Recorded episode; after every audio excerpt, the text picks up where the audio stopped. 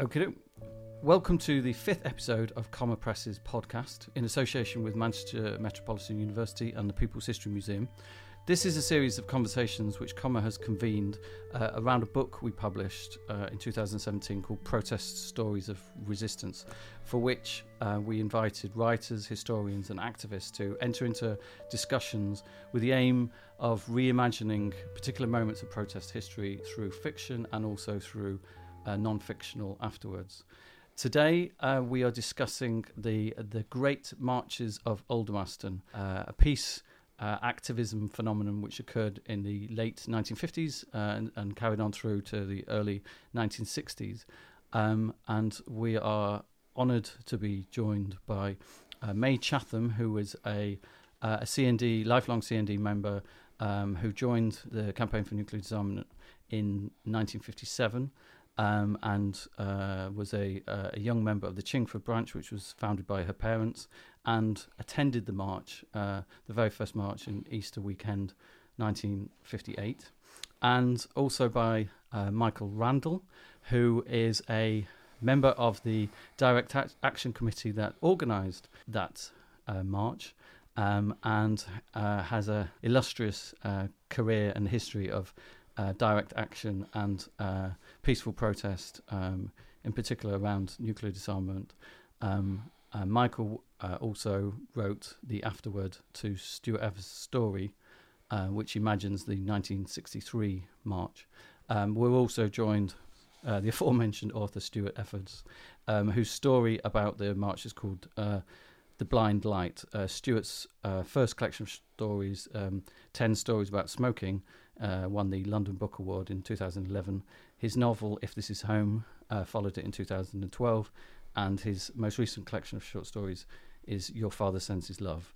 Uh, Stuart has also written for Granta, the White Review, uh, and Prospect. Um, I'm going to start, Michael, uh, because it is a great, great honour to have one of the organisers of this march here in the studio with us. Um, I'm going to ask, uh, start by asking you to sort of talk us through um, the developments uh, uh, in the 1950s that led to this first Great March in, in 58. Well, it started in the early 1950s um, with the formation of some of a group which called itself initially Operation Gandhi and then became a bit self conscious about the name and it became the Non-Violent Resistance Group. But Operation Gandhi was a pretty good name. And the idea was to use Gandhian non-violent resistance, but uh, against the whole war machine. Um, and uh, we, the, the, the, first demonstration I wasn't on um, because I was up in court as a uh, up before a tribunal for as a conscientious objector.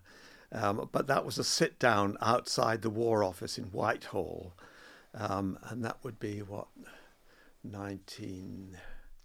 1951 or 52. i think it's sure. January 52. 52, that's right. Yes, it was just into 52. And, and can I just butt in and ask, what you were a, a conscientious objector to uh, just to enroll to uh, being enlisted, um, or was there a particular conflict? Was it the Korean War or? Let's it, locate ourselves. The start off for me was nuclear weapons. Yeah. Because I'd been brought up in the strict uh, sort of Catholic tradition, Christian tradition of just war. And uh, the just war says it, that not only must the cause be uh, a good one, a mm-hmm. correct one, um, but the means that are used must be discriminate. And it seemed to me that it was totally incompatible to have to use nuclear weapons which are weapons of mass destruction. So that was my starting point. Then, when I became involved, I, I met pacifists and learned about Gandhi and his nonviolent resistance.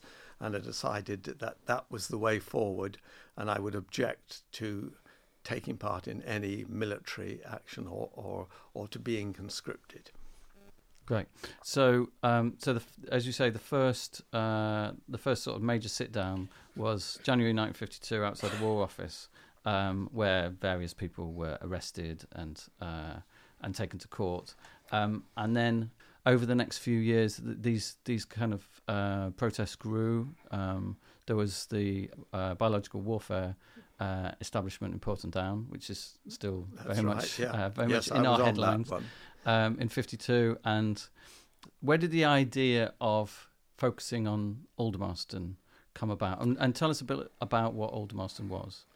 Aldermaston, well, it actually had been uh, an American air base during the war, but then it was uh, switched to developing nuclear weapons, a research establishment for nuclear weapons. It originally called itself the Aldermaston uh, Research Establishment. They, they didn't let on that it, it was going to be for uh, atomic weapons. Um, we learnt about it from somebody who was in our uh, Operation Gandhi group. This was a, an idea to use uh, Gandhian methods against war. Um, and uh, somebody who was in that group lived in the Aldermaston area and he saw this work going on um, and uh, tried to find out a bit more about it. And Hugh Brock, who was the chair of our group, said, "Well, let's uh, let's hold a demonstration there." And I think that was the first um, action that I was on but it, it, was a very small group. We just went out in a coach and marched around the base and uh, frightened a lot of cows who took panic and, and galloped away. Um, and then had a meeting uh, in the Aldermaston village. Um, but uh, that's how it came about through somebody called Lawrence Brown, who lived in that area, um, and incidentally, who later was leading the uh, the first Aldermaston March and showing us where to go. and you were, as you talk about Gandhi's influence, but you were sort of fundamentally international in your in your kind of thinking. Um, you you met with uh, Asha Devi Arayanakam, uh, whose name I can't pronounce. Yeah. Um, who was a, a, close associate of Gandhi's. Um, so it wasn't just completely kind of abstract. No, um, it was really centered around uh, organisationally around Peace News, which had, had an international uh, outreach. And one of the things that uh, Hugh Brock, who was deputy editor and later editor of Peace News, one of the things that he did is when people who had been involved in direct action in other countries came through, he would invite them uh, to, to speak to our, and we had little group meetings where people talked about what they um, what they'd been involved with. And Asha Devi Aranayakan was involved in Gandhi's campaign. And one of the people that we, we met was uh, Bayard Rustin, um, American, Afro American, um, who had been involved in, in action against uh, racial discrimination in the United States.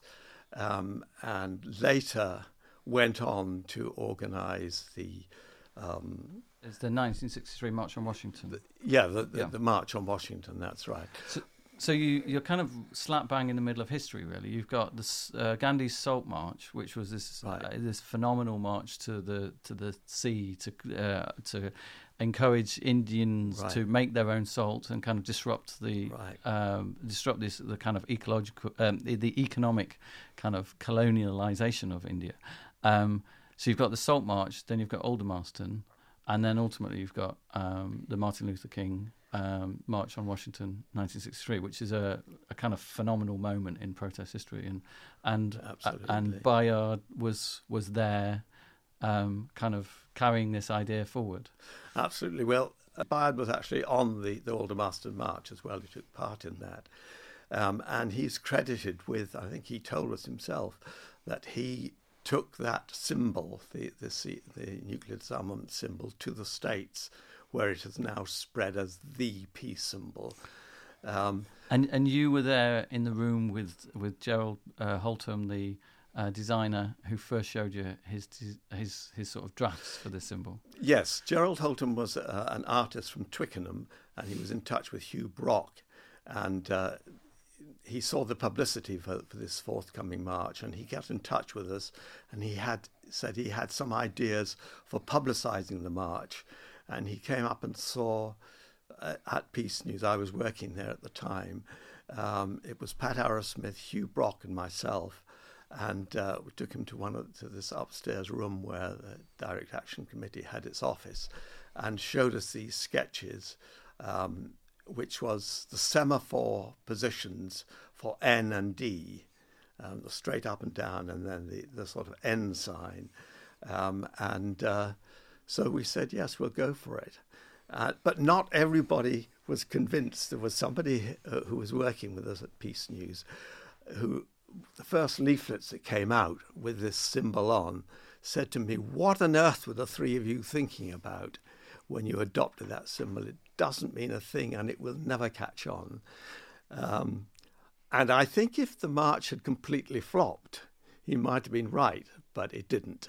Uh, and that's another story.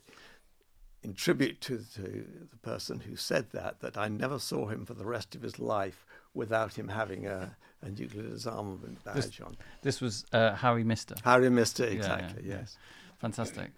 Um, so then uh, we're, we're, just going moving through the 1950s. 1956 was kind of a key year for uh, uh, the peace movement and the left. Um, do you want to talk us through a little bit of, of, of, why it was so important? I think it was important because several things happened on the international uh, scale um, that changed things. One was the Suez adventure, um, and that rallied people um, on a wide who had a wide range of, of different views, but who saw the uh, immorality and the madness of uh, of the Suez uh, intervention in Suez. And this was the um, this was the Israeli, British, and French attack on e- right. Egypt to yeah. to recapture the Suez Canal, uh, which was obviously hugely strategically important. Uh, which the then president of Egypt, Nasser Abdel Nasser. Um, had tried to had tried to nationalise. He, he nationalised yeah. it, and then uh, the British and French and Israelis um, intervened to try and prevent that. So there was that colonialist kind of moment happening in uh, in the Middle East, and then there was also Hungary. That was the other thing, um, and uh, that disillusioned a lot of people who had looked to the Soviet Union as the progressive force, and suddenly they were intervening uh, to suppress what was um, a genuine move away from from a very uh, authoritarian style of communism um, to, to something more liberal and progressive, if you like. Um, and uh, so the, there was a coming together of people uh, who looked to Suez as, as a great disgrace and, and something that we must mobilize against um, and people who had been on the left, some in the Communist Party, some left the Communist Party to say, no, we can't support um, this, which is, is like an imperialist intervention. Um, and so you've got the coming together of these things. Um, up, up in this part of the world, there was the New Reasoner. Um, and uh, there was also the uh, Universities and Left Review, um, which was uh, very good magazine, and, and they had they had uh, the Partisan Coffee House in London, uh, which uh, was propagating these ideas and, was a kind of hub for for activities. Um, they eventually came together to form the New Left uh, and the New Left Review, um, which is still going, and recommend people to, to, to look at that. And were you? Did you? Were you a, a regular frequenter of the Partisan coffee shop? Um, I wouldn't say I went there that often, but uh, enough to to find out about and met Stuart Hall and, and people like that. Because it's kind of entered into folklore almost. Yes, uh, as yeah. a as a as a kind of a meeting point and a melting pot. Yeah, and of course, when we were propagating the, the Aldermaston March, letting people know about it. The Partisan Coffee House was a kind of hub for distributing these leaflets and letting people know about it. And uh, then uh, there was the attempt. There was the the news that there was going to be an H bomb test in on Christmas Island um, uh, in the Pacific, and there was an attempt to send a boat um, in there from Japan to kind of uh, a very brave suggestion to to try to disrupt that that testing. That didn't happen, um, and that brings us, I guess, to uh, 1958. Yeah, well, just let me say about the um, uh, the attempt to sail to, to Christmas Island. That was an, an, initiative of a man called Harold Steele, a Quaker and Unitarian.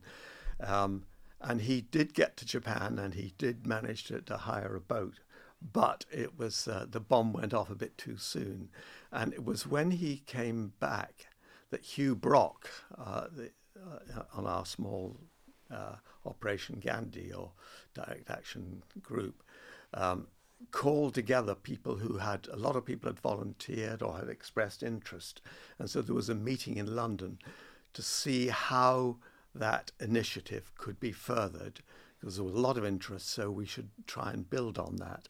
And it was at that meeting, uh, which was attend, which was called by Hugh Brock, um, and uh, Lawrence Brown was there, and that was where the suggestion came: Why don't we go back to Aldermaston? We'd had one long while back, um, but this time we'll make it not just going out in, in a coach to the site, but a, a four-day march all the way from uh, from London to Aldermaston.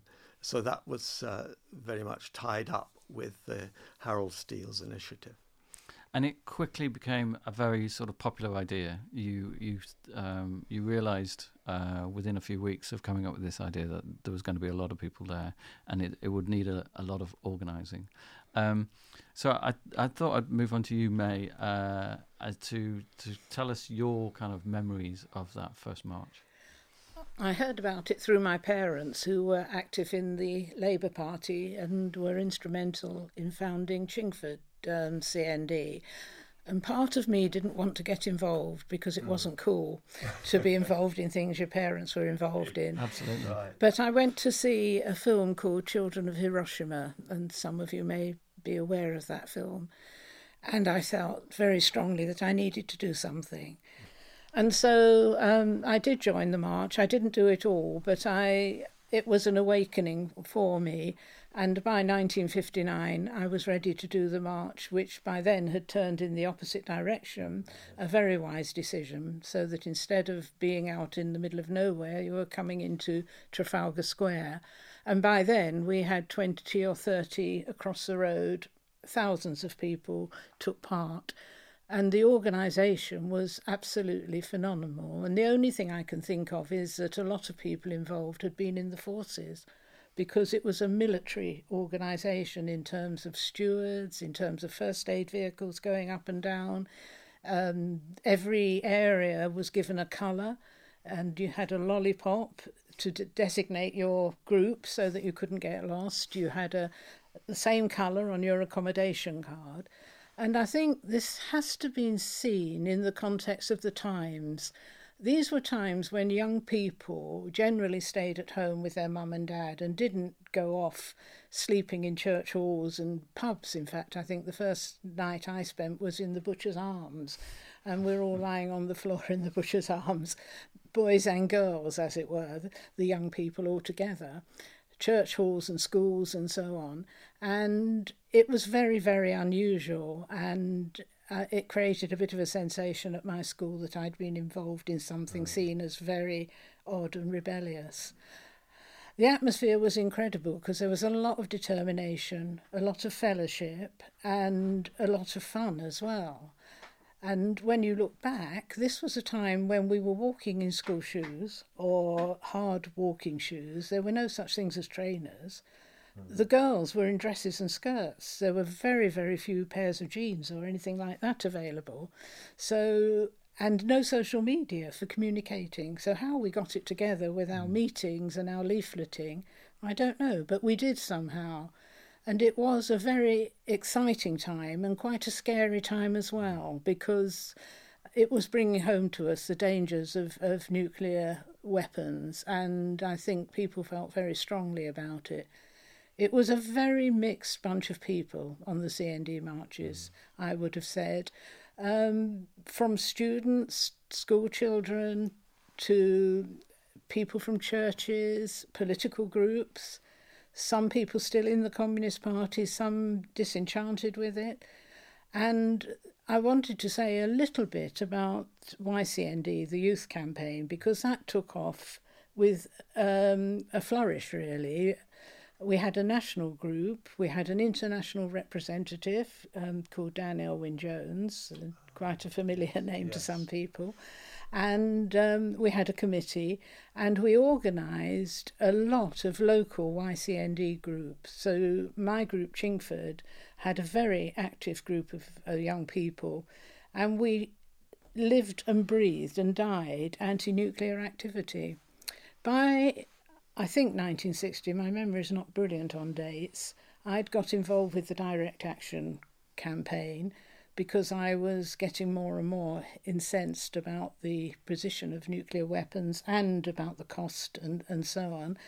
And I joined Pat Arrowsmith and others in demonstrating, and I was arrested a couple of times. I served a very short prison sentence, and where we had to wear, in those days, prison uniform, where conditions were appalling where you got issued with an issue of toilet paper and an issue of sanitary towels, and um, you were put into a very humiliating position.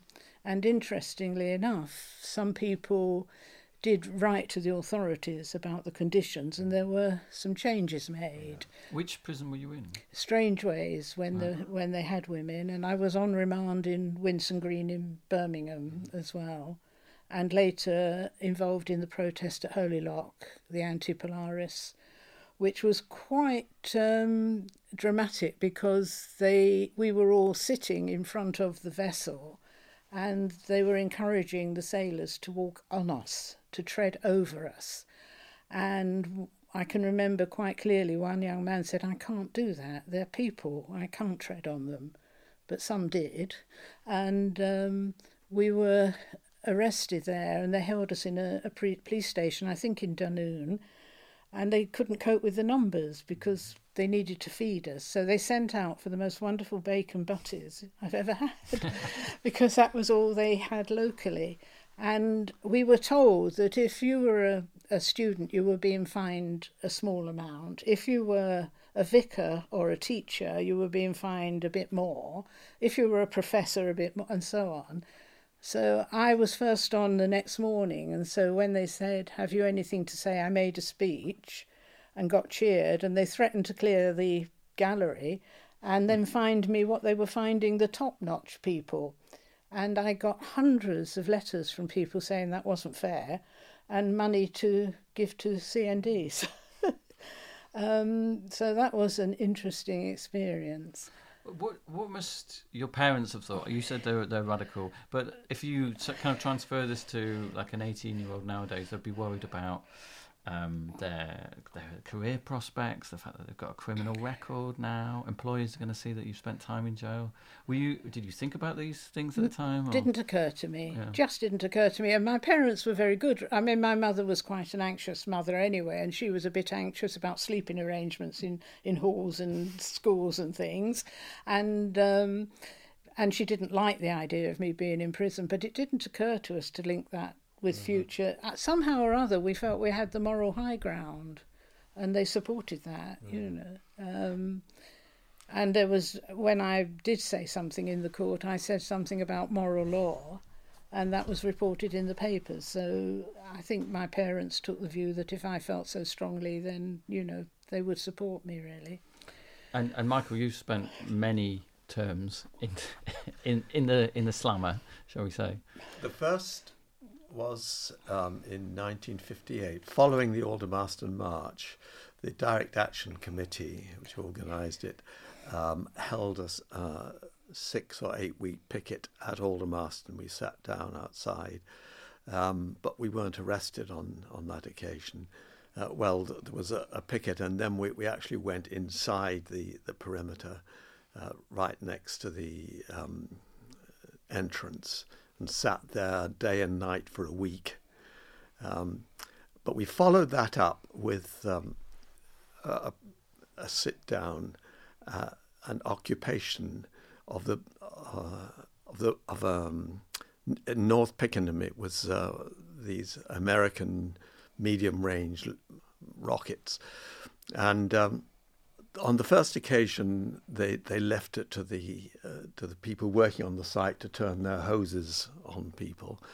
Um, I wasn't. Uh, I was on the outside for that one, and then two weeks later we went back, And uh, this time the police were really ready for us, and we couldn't get inside the base, um, but um, we were arrested. Well, we blockaded the, the entrance and we were arrested. And we spent a week over the Christmas period in Norwich prison. Um, but it was fantastic. The uh, the response we got, we they, we were showered with cakes and sweets and chocolates, and uh, they didn't know what to do with them all. So in, in the end, they all went to local charities. Um, uh, and you weren't you weren't daunted by the prospects of, of spending well, I had like Christmas in prison. Not really, because I, I had been reading about Gandhi and and the the, uh, the the, the movement there where people spent years in prison, mm. and so this was uh, this was a very minor thing compared to, to all that.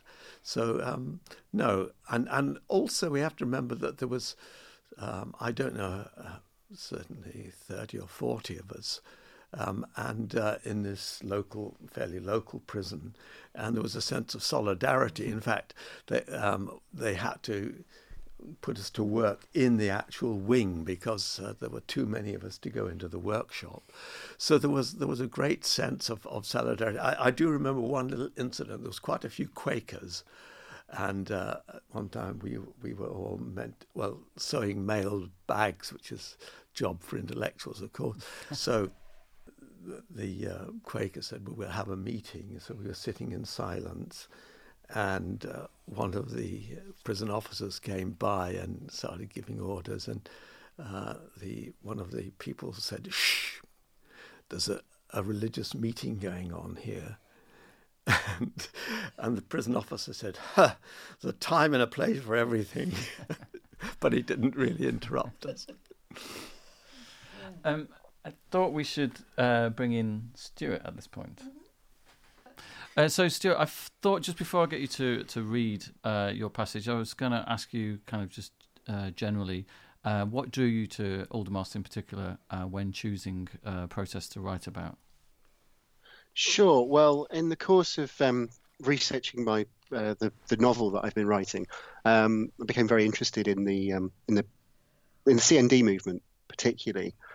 Um, and so obviously I was drawn to the Aldermaston marches as a as a real focus point or focal point for CND, the growth of CND, um, and also just the, the sheer diversity of, of people, class, gender, um, background, seemed to be across the board, and I found that very, very interesting. Um, and in the course of my research, I also discovered the split, if you like, in, in CND between the traditional peace, peace activists and those that were advocating more direct action um, and exposing uh, elements of the government's nuclear strategy, particularly for domestic defence.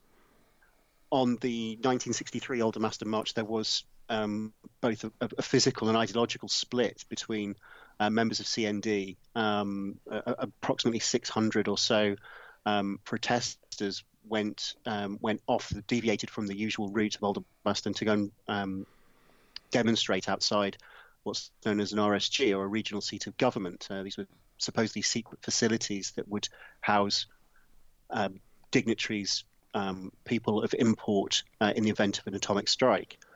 Um, and I found that a very interesting, very powerful um, sense of, of what was going to happen with the CND movement. Particularly, 63 is also very important in as much as it's the first march post the um, the Cuban Missiles Crisis and um, that does make a make a huge difference in terms of what happened with CND um, and the the activists' movement away necessarily from campaigning for nuclear disarmament, disarmament and more um, pushed for um, against the Vietnam War that was that was coming at that point. So it's a really really kind of interesting place in in time and in history in terms of the protest movement against um, nuclear weapons.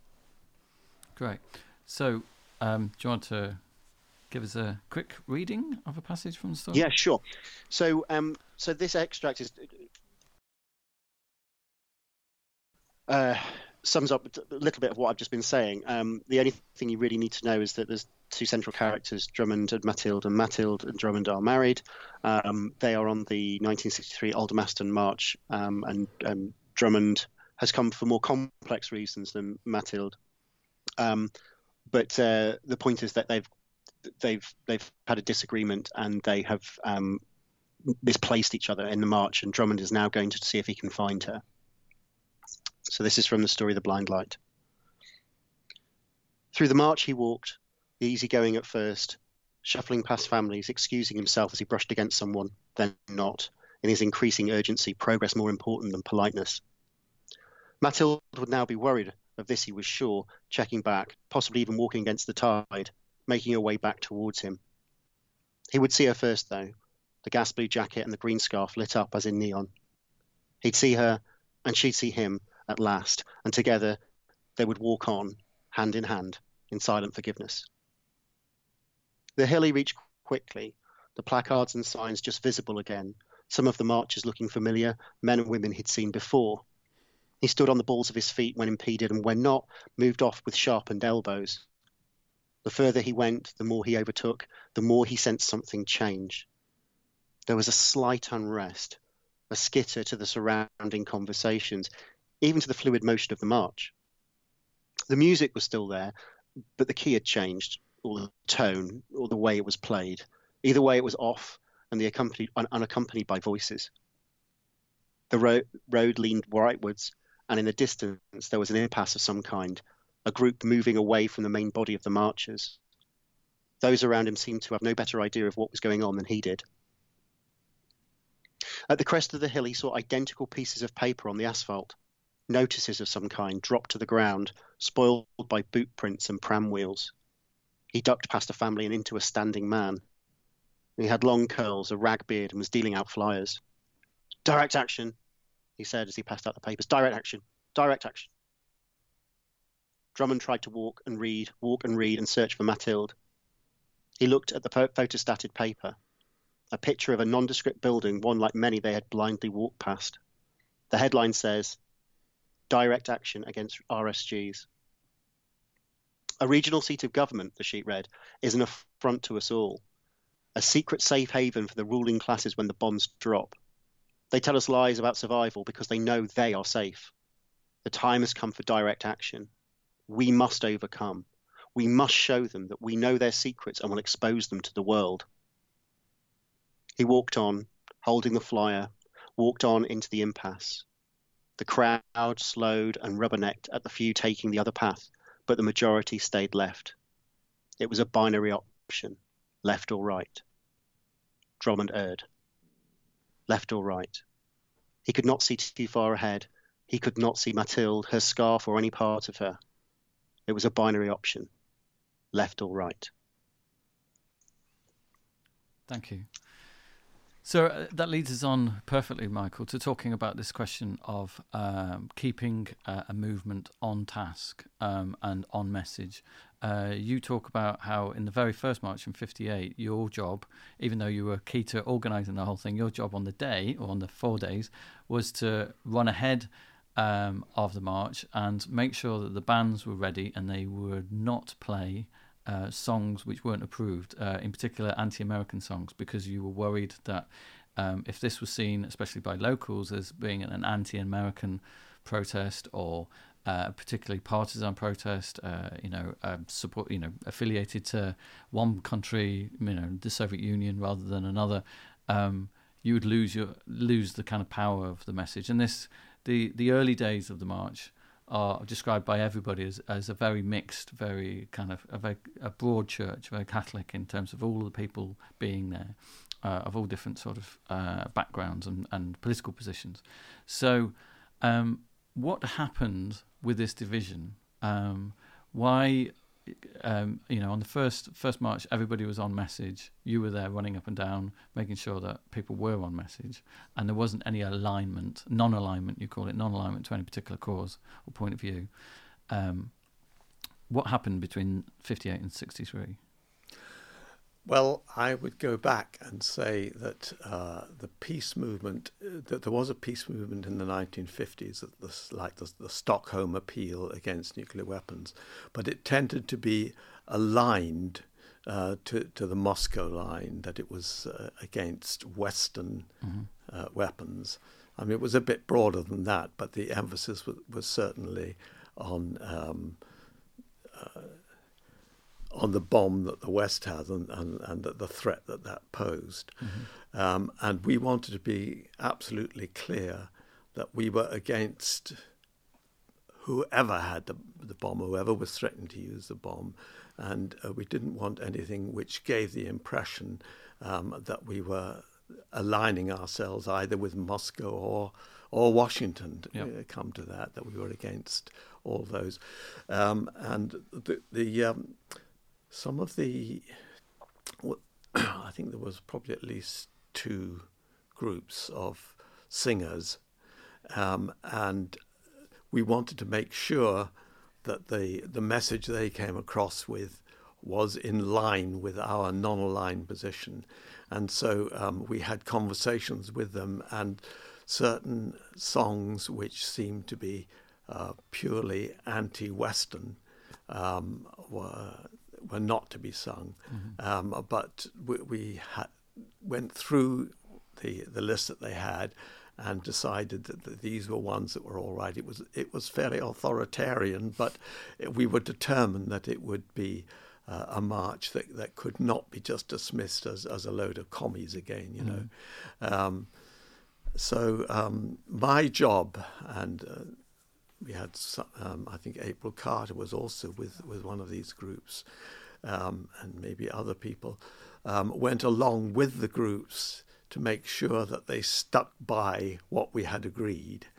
Um, and maybe we were a bit sort of uh, authoritarian, really, uh, and a bit too worried about, about this thing. But I think we were right to err on the side of caution, mm-hmm. so that um, nobody could just say, "Oh, the, the, the, this is this is these are a load of commies." Yeah, and and as the, the the the peace movement moved forward through the the end of the fifties and the early sixties. Um, was the was the Cuban Missile Crisis kind of uh, a factor in, in this division that Stuart talks about, this breakaway group, the Spies for Peace, or or was there something else afoot? Was there a sense that this wasn't enough? You know? Well, the thing is that that uh, division of well, it, was more a division of, of emphasis rather yeah. than uh, okay. than of aims. Yeah. But that really dated right from the start um, when we had our Operation Gandhi and when that first Aldermaston March. The emphasis, our emphasis, was on Gandhian non-violent action, and that's why we moved on from Aldermaston to the to the sit down in North Pickenham, the Thor rocket bases there. Um, and uh, that did cause some tension with uh, with the main CND. Yeah. Um, and in fact, the first Aldermaston March, they were um, so, some of the people on uh, in the the main campaign were doubtful about it. I think J.B. Priestley was was not too sure about this uh, switch to, to the streets, as it were, um, and uh, that developed into something much more serious later on when Bertrand Russell in 1960 um, formed the, the Committee of 100. This was the idea of having um, a, of putting the direct action that we had pioneered in a small way to put it on a mass scale. And he uh, there was a, a real, I think, a, partly a personality clash between uh, uh, Canon Collins, the uh, chair of CND, and Bertrand Russell, who had been the president, um, and eventually um, Russell resigned from uh, the presidency uh, to to form this uh, um, committee of 100 along with Michael Scott. Um, he was he was an Anglican priest who had been in South Africa, campaigned against, well, even pre the apartheid years, he was campaigning against uh, the uh, discrimination. Uh, he spoke to the Fourth Committee of the United Nations to insist that Southwest Africa, uh, which was a mandated territory, uh, and South Africa being being the, the country that was mandated to look after it, um, South Africa had said we don't need to have a, a, any kind of plebiscite on this. We know our people, and they want to come in with South Africa. And Michael Scott got on the back of a truck and went into Southwest Africa, now Namibia, and um, saw the, the chiefs, particularly the Herero uh, tribe chiefs, and they said, "No, we don't want to be part of South Africa. We don't want this this system of racial discrimination." And he was able to go back and to be part of the Indian delegation to speak to the United Nations um, and say, "No, this isn't right. It, it can't happen." And really, that was a key moment. And if you go now to Wind, Windhoek, the capital of, of uh, what is now independent Namibia, there is a, a Reverend, there is a Michael Scott.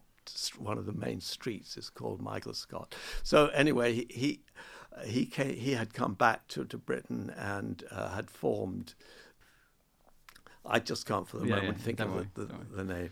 Um, but so he was he was quite a well-known, respected figure, um, and so he and, and Bertrand Russell sort of represented, if you like, the secular and, and the more religious side of it, um, and they called for for this uh, mass movement. So. Uh, Michael had, had been involved in well, he was on, on our first demonstrations, Aldermaston and, and the sit down at North Pickenham. Um, but uh, he and others felt we should now try to put this on a mass basis because if it's going to be effective, we have to have more people involved. Uh, and so we formed this Committee of 100. And the uh, key thing about the, the way it was, was run was they said, rather than just asking for, for people to come along for a demonstration, they would say, We will not have this demonstration. It will not take place unless we have at least 2,000 people uh, signing up in advance. Um, and I had been in. Uh, in Ghana for another protest that Michael Scott was involved with against the French test in the Sahara. But I came back and, and was uh, secretary of um, of this committee of 100, um, and uh, we were panicking at the end because we, you know, we didn't have the right number of signatories, and we had promised that we would not go ahead unless we got those. And people were going out in the streets, of people from the partisan going out and signing people up. And in the end, we had our 2,000. And when it happened, which was a, a sit down outside the Ministry of Defence, um, the back end of Whitehall, um, we had about 5,000 people in spite of the fact that it was banned in advance, we were told if we if we went ahead we would be arrested. But there were enough of us.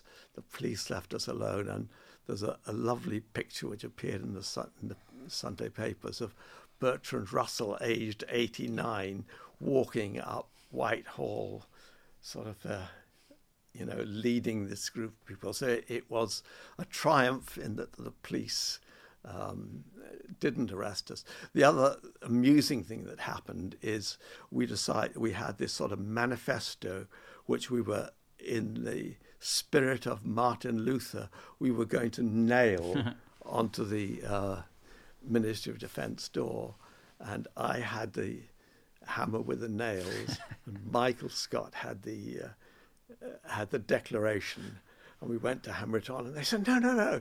This door, you can't hammer nails into this door." So we had a, a very British compromise and stuck it up with sellotape. so after '63, um, the uh, the declaration of war with uh, Vietnam sort of takes a lot of the Yes. a lot of this uh, um, kind of the heat out of uh, the anti-nuclear campaign and um, and a lot of the energy and kind of uh, um kind of firepower, if you like, um, went into um, Grosvenor Square Grosvenor Yes. Square demos and so forth. Um, did you yourselves feel uh, kind of compelled to divert your campaigning? Um, well, I was certainly uh, campaigning against the Vietnam War, and I was part of, of a group which was uh, disseminate. Well, I was part of uh, War Resisters International, which brought out a leaflet urging uh, or, or, informing American troops in Europe um, of the, the resistance to the Vietnam War and, and, telling them the options that they had as a, to conscientiously object, to refuse to go, and even to desert. Um, and uh, we were trying to set up a network of uh, of people who would help those who had decided to, to desert. And that was an in, War Resisters International, uh, as its name implies, was international. So we had groups in in uh, various European countries and the United States, even in Vietnam itself, through somebody on in our group who was a Buddhist and uh, was against the war there. Um, so I was certainly involved in that side of things, but I never uh, felt that uh, it was taken... that the issue, yeah, that that it shouldn't uh, shouldn't divert us from from that issue. Um, I was also involved in um, when when the colonels took over in in Greece, uh, that coup. Um, in uh, in a demonstration, an occupation of the Greek embassy, um, to call upon all the other embassies. It was quite ambitious. We uh, we had someone who knew how to use these machines that they had, um, to call upon all of them to say we are backing the properly elected government and we reject um, we we reject this coup. And how long did you spend in jail for that one? I spent. Uh, about, let me see, it was about eight months. I think I got a year. But I mean, I had previously been uh, with the Committee of 100. We had a series of demonstrations. Started off um, where they, they just left us alone. The second one, they arrested nearly a thousand people, but we were given quite uh, nominal sentence for obstruction. Um, in my case, I was, if you didn't pay the fine, you got a day's imprisonment. Well, that mm-hmm. was that was a cinch. You just stayed in a police cell for yeah, a day, and, yeah. then, and then you got out. Um, what happened is that we were building up the the numbers, and the authorities decided they would intervene more uh, strategically and arrest. They arrested Bertrand Russell, and we had quite a few well-known people: Arnold Wesker, Christopher Logue, uh, Robert Bolt. Um, um, you had Richard uh, Burton involved in the f- making of the film. Oh, in making of the film, that's yeah. right. Yes, he uh, uh, he read it. He, it's his voice yeah. on that film. Yeah. Um, and is there a sense that uh, the police are kind of learning on the job, and and uh, you say they're being more strategic in terms of the people they arrest? They they're going for the leadership. So were you? I guess you were kind of. They had a file on you, and MI5 had a file on you, and um, and you as well, Mai probably. Sure. Um, it, did you ever um, pause for thought and think, you know, this is getting a bit too serious? Um, or did, were you ever worried that you know if, if things really got bad, um, you would be dealt with as a you know you would be taken out of the equation completely? I don't think I worried about that at all. The, what I was interested in is uh, building up this campaign to the point where it w- we would actually get rid of nuclear mm. weapons and and maybe uh, adopt a different kind of defense, non-violent form mm. of defense. Um, so uh, that was much more in my mind. And, you know, we had the example of Gandhi yeah. and, and by then of, of the uh, um, movement in, in, the United States against uh, racial discrimination. So it was, um, you know, carried along by that. And uh, so no, I, I don't think I, I, worried about that. And as a matter of fact, that the, the longest term uh, uh, arresting, the, trying out the tactic of of uh, arresting Bertrand Russell and those sort of leadership and, and sending them to prison for a month, they uh, moved against the actual organisers in the office, and they raided the office. Uh, and just before this big demonstration that we were planning, were about six or seven different demonstrations. Um, and uh, what they did then was arrest those of us who were organising it, charge us under the Official Secrets Act, mm-hmm. not because they said we were spies, but they said this is a prohibited place within the meaning of the Official Secrets Act. So we were, f- and, and it was a conspiracy charge, so it could have been an indefinitely long sentence. But um, uh, so there was a sort of show trial. We were actually prosecuted by. Uh, uh, Manningham-Buller, who was the Attorney General at the time. Um, um, but we had some good people on our side. Bertrand Russell came and spoke in court, and Archbishop, Catholic Archbishop Roberts came and and talked about the Christian martyrs and so on. Um, and we were sentenced to 18 months. Um, and so I spent that in, in uh, Wormwood Scrubs. But it didn't do him any harm because I had left school at 16, and when I was in Wormwood Scrubs, I took uh, um, two A levels and two O levels and a university entrance exam. So that was my passport into higher education. Fantastic. You you mentioned um, about you know being on file. Mm. When I joined the probation service, and in um, 1965 uh, the chief probation officer had a phone call from yeah. the Home Office mm-hmm. to say, "Do you know who you've got there? Yeah. Um, are you happy that you've got somebody who has been in prison and has committed offences? And he was very good. He said he did know, and yes, he was fine. So I had to more or less. So you, you told him. I told him, yeah. yes. I thought there's no point in hiding it because they would have checked up anyway. Yeah. Um, but I thought it was interesting because I changed my name through marriage by then, so they still tracked me down. Mm-hmm. And um, I had to agree that whilst I was doing my Home Office training in London at the Rainer House, that uh, I wouldn't take part in any civil disobedience. And I, I thought, well, you know, I'm only on, it's only a short time, I won't. Um, but in fact, my life then uh, went a different way because I, I um, had a career in the probation service. I had three children, and it wasn't until they were able to um, participate in marches that I, I began to get active again, and we took part in a Transpennine march in the, I think it was in the 70s, towards the end of the 70s.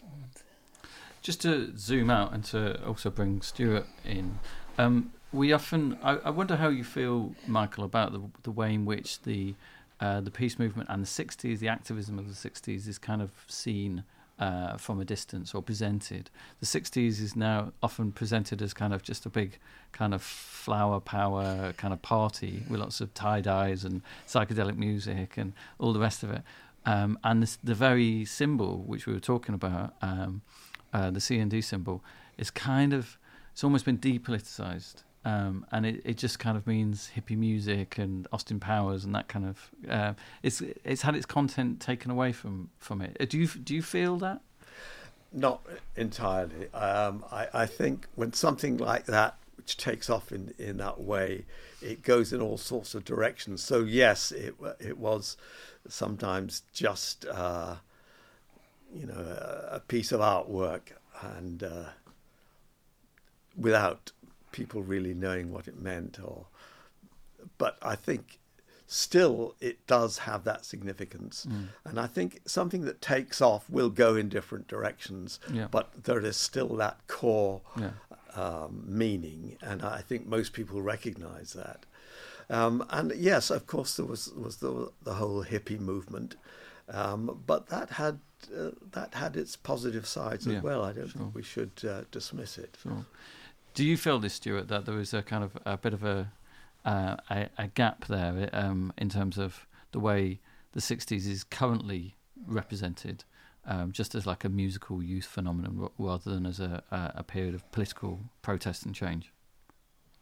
I think some of that has changed in recent years. I think um, more people are paying attention to um, the civil rights movement in the in in in the states particularly, I think that's something that people are looking back on um, and and thinking about and thinking about deeply, rather than perhaps the the more general idea, which is which perhaps best summed up by John Lennon, who was asked, you know, what happened in the '60s, and he said we all got dressed up, and I think that is a, is a very interesting way of looking at it in terms of you know people wearing um, the cloak of of the avant-garde and, and, and wearing the garb of, um, of, of protest. But actually, I think it affected an awful lot of people, perhaps in, in smaller ways than than perhaps we realise. I think that the the biggest illusion of the 60s is that um, it touched everybody in a way that that we now looking back on it assume that that is the case when in fact people went on and had very very normal lives um, and in fact, a, a, lot of what I was writing about in, in, in, in this in this story was about um, somebody who has been brought along, if you like, to to something which is, um, for want of a better word, cool or uh, decidedly edgy, and not feeling comfortable within that space, not feeling um, that it's really where they belonged. And I think that um, it's a great story that my mum tells about um, going uh, going on holiday and uh, w- with a friend the first time they'd been away on holiday, and um, I can't remember exactly where they went on holiday, but the Beatles were playing uh, in uh, in the town that week, and my mum point blank refused to go and see them because she said they'd sold out. She'd seen them in the Cavern in, in Liverpool, and they were no longer the uh, the, the angry young men that she'd seen. They were, you know, liked mm. by grandmothers and uh, and her mother. So therefore, they'd lost all that. She ended, ended, up going to see The Bachelors instead, which in retrospect is probably not the best move that she ever made in her life. Um, but I think it does give you give you an idea of of, of you know that what what we see as culturally very important was just very everyday. You know, the Beatles were just another band. I mean, admittedly on a different level to other people, but they you know they for a time they weren't that scary and then they were just wearing silly clothes that, that the older generation could sort of laugh at and and that kind of thing.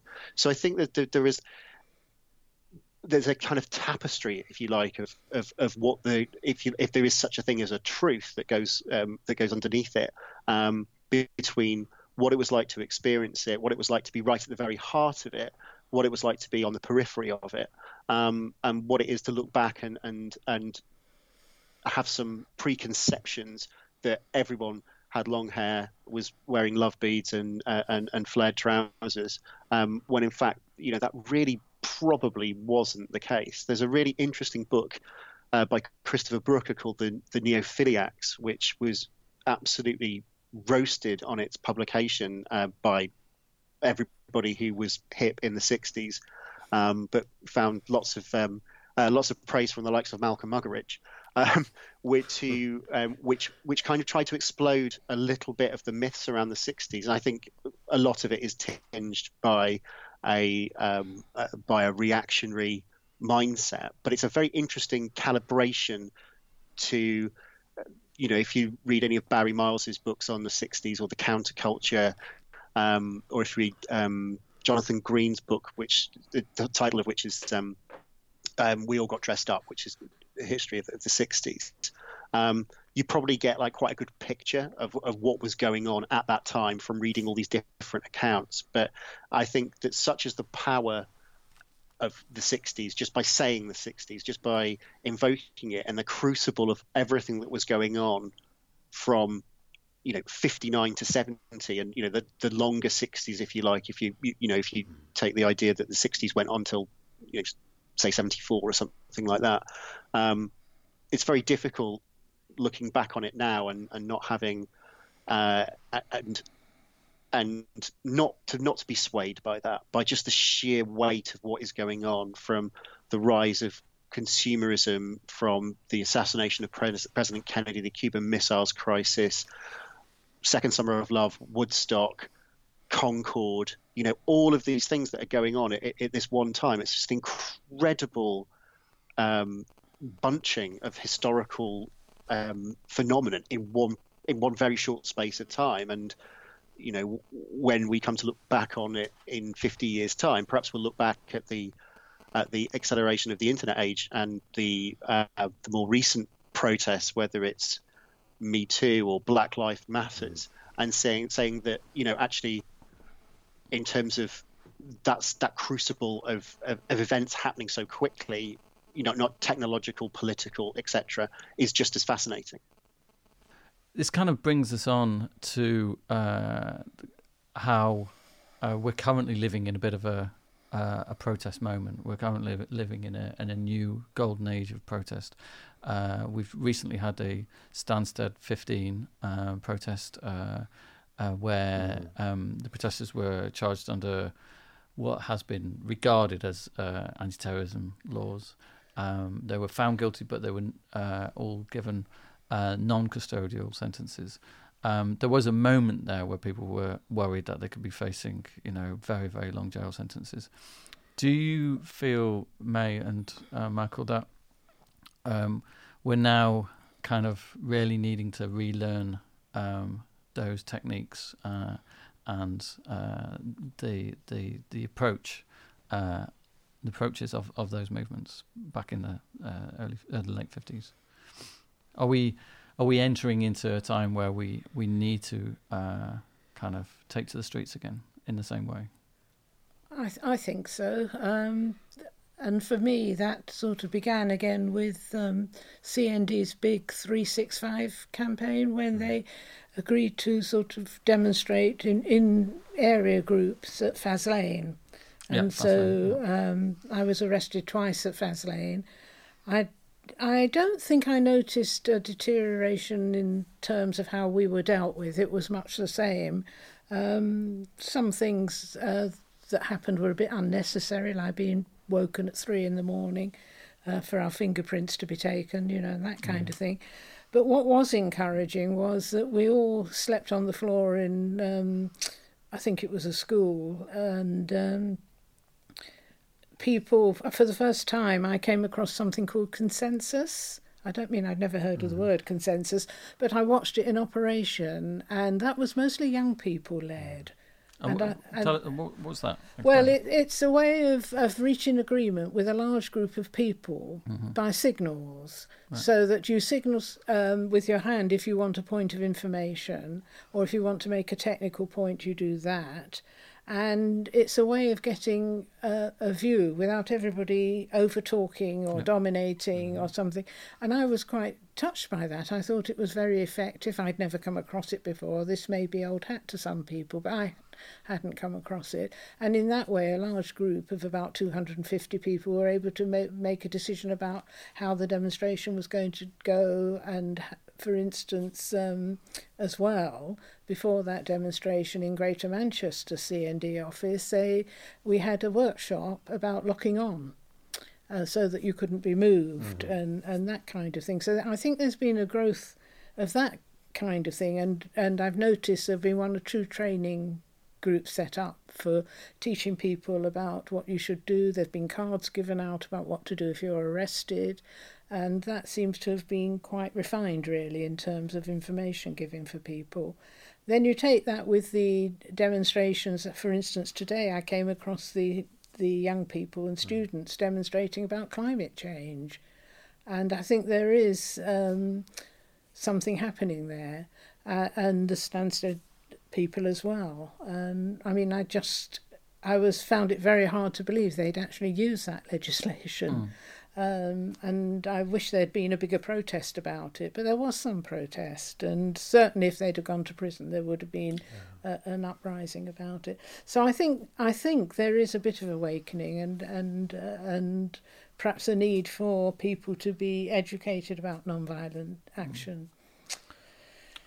Michael, in uh, in John Pilger's recent film, uh, "The Coming War with China," I don't know if you've seen I it. I haven't seen. it. Um, he t- he talks about this escalation in the Pacific, uh, this this kind of um, escalation of um, uh, kind of military presence, American military presence uh, in various uh, Pacific islands, kind of arcing around China, um, and it was actually made. Um, just as Trump was coming to power, the film was completed. But he looks at uh, small local protest movements uh, in the, the southernmost kind of island of Japan and then across uh, across the Pacific. Um, and he argues that we're um, we're re-entering a kind of uh, uh, not just a cold war in terms of relations between China and the rest of the world, but also a kind of an escalation of uh, military tension. Do you do you see uh, do you see it that way, or do you kind of recognise that?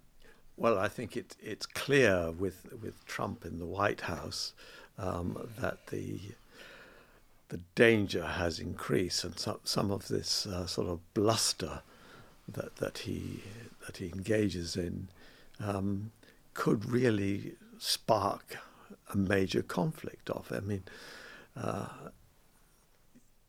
you can't talk like that if you're the president of the United States without putting the rest of the mm. world at risk. Mm-hmm. Um, so I think there's the, on that side um, there needs to be protest. Um, never mind whether it has ha- happened yet. I think it's it's it's necessary in order to put some curb um, on, on, these tendencies. But I would also say um, that one of the ways in in which um, nonviolent direct action has progressed and taken on new forms, in, including the way that people reach agreement, has been through the uh, through the women's movement. The feminist movement has really, uh, with the um, the Me Too mm. uh, and other movements of that kind, have um, ha- have been very important. So I would see, yes, there's a, a, danger and the need for for action. On the other hand, you can see. Um, development of techniques of uh, of action that are really important. And are you generally optimistic um, about our current current state of affairs? Um, do you stop yourself from uh, reading too much too much uh, kind of news uh, or to consuming too much information uh, about what's happening in around the Trump administration um, because most of it is bluster or how how do you how how do you gauge it? Well, I think you have to be intellectually uh, skeptical about possibilities, but nevertheless to feel these things have to be done and mm-hmm. nothing is inevitable. Um, and so, um, even though there are all these dangers, that there are counter movements which which are important, and uh, so we should never give up, even when it looks very bleak. When you look at it uh, and, and, try to weigh it up, you you think, well, how the hell are we going to get out of this? But I think it's important to uh, not to give up and to realize um, that bigger victories have been won in the past, and, and this can be as well. Thank you. I think that's the perfect uh, point to uh, draw this conversation to a close. Uh, it only remains for me to thank uh, our three guests today Michael Randle, uh, Mai Chatham, and Stuart Evers.